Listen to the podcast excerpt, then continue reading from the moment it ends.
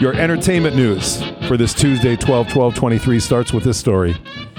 Kevin Costner and singer Jewel are a couple. Okay. They I, go ahead. I, I, I'm shocked by this. I know, The- so am I. Divorce ink is barely dry there. And they got divorced back in, or I mean, not those two, but Costner and his Yeah. wife got divorced back in September. It was finalized. okay. But uh, they ignited romance rumors last week. They appeared together at a charity event in the Caribbean, and they thank Richard Branson for playing matchmaker.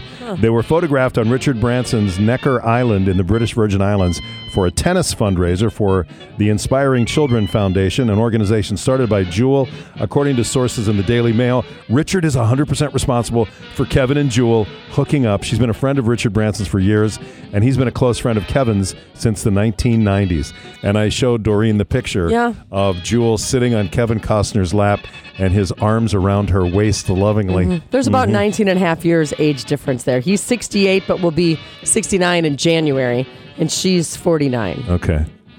Well, God bless them. I hope I it hope- Mm. works out. Me too. Mark Wahlberg was on The Tonight Show last night. He talked about moving his entire family to Las Vegas. Well, I've been telling my family that I need to be in LA for work, and I've only made five movies in the 25 years that I've been there. So they realized that you can make movies everywhere, and I made this movie actually in Vegas. And I also wanted to give my kids a chance to pursue their interest. So my son now is in MMA, my other son's a golfer, my daughter's in equestrian. So we're uh, yeah, we're there. We're all You did it settled. all in Vegas. Yeah, we moved everybody with us. Uh, a lot of people that work with us. Um, trying to build a studio there. You know, create Like a a tax movie credit. studio? Yeah, create ten thousand jobs. Really? Work from home and finally be able to then work from home.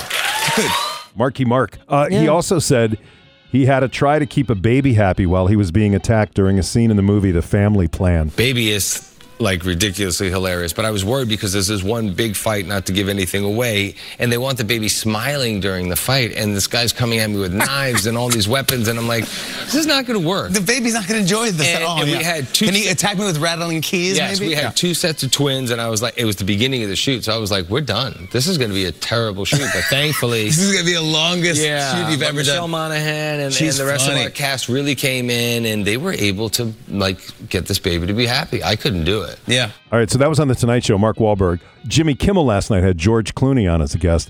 He said his son told him he's not Batman anymore. well, my son's in love with Batman, right? He's in love with. Ba- It's all he talks about is Batman. And I'm like, you know, I was, I was Batman, and he's like, yeah, not anymore. And I'm like, Wow. he has no idea how right he is. Kids have a way of keeping you humble. They do. George Clooney talks about getting a bicycle for Christmas when he was a child. Eventually, I'd been asking for a long time for a bicycle, Mm-hmm. and my parents got me. You know, there was there's sort of that. There was like Schwinn, it was the groovy, Mm-hmm. and then there was uh, Huffy. That's You what I and- had. And then there was the next one, which was like uh, it was the Kmart one. I can't remember. It was like M- Murray or something. Murray. No, Murray was whatever it was, but it came in a box that you had to put together. Yeah. And I never actually got it completely put Oh, together. really? The, You know, that, like- you were in charge of assembling it Yeah, yeah, yeah. yourself? Well, you know, I was four.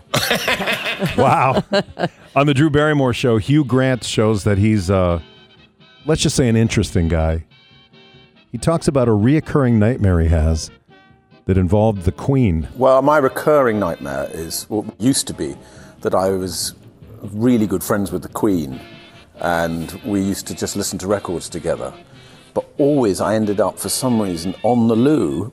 Uh, in, in the middle of a big room with the Queen, you know, and there was no uh, screen or, or door or anything like that. Okay, that's weird. That's a really weird dream. yeah. Uh, by the way, Hugh Grant's getting older, man, because everything irritates him. Everything. I, I can't work anything. I don't like people wearing iPods. I don't like. iPods. Would you write something very... Is that what they're called? Would you write something... Those things in their ears. earpods. And he gets something called cheese rage. I get angry when I'm hungry, and I, now I get angry after I've eaten as well. Double whammy. So you're hangry I get and cheese rage. Fulgry. Yeah, I am. Yeah, if it's cheese or coffee or uh, uh, porridge, oatmeal, terrible. I could kill after those things. he is just a really angry old guy. He is. You know, he was talking about uh, being in the new movie, in the Willy in the Wonka movie, and how he hated it. Like, he hated every second Because of he had it. to walk around with cameras all over him. Yeah, and the whole Oompa Loompa thing. And He just doesn't sound happy. You're Mm-hmm. it's right. your job. Yeah. On the Kelly Clarkson show, Barry Manilow as a guest, he said he wrote to Playboy magazine to get advice on his career. Uh, I was a desperate young guy. Uh, Okay. and Okay. I- yeah, I didn't know what to do with my musical life. And so Yeah. I saw this thing in Playboy magazine. My stepfather, I guess, used to buy it. And I sent. You just outed him. I like it. Yeah. Right. So I sent a a letter saying I, I have an offer to go on the road with uh, with a girl singer. I play piano, uh, and I, in order to do that, I had to leave my job at CBS as the mailboy. Which is And steady work. Which one should I do? Yeah. And they w- they wrote me back and they printed it and they said, take the job outside, and- and follow your musical notes. Wow. Hmm. That's interesting. Very interesting. Follow your musical notes. Oh, the wisdom of Playboy. I know. See, somebody It was is- reading yeah, the articles. I was just going to say that it is all about the articles. and Kevin Bacon and Kira Sedgwick serenade their billy goats with a Billie Eilish song. Turns out I'm not real, just something you paid for. What was I made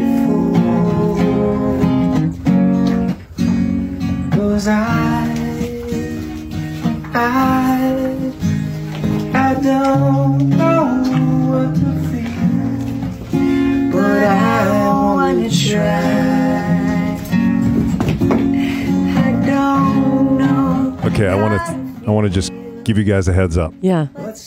Cindy and I watched last night Leave the World Behind, which is a Netflix movie. Okay. Kevin Bacon's in that movie. Julia Roberts is like the star of the movie.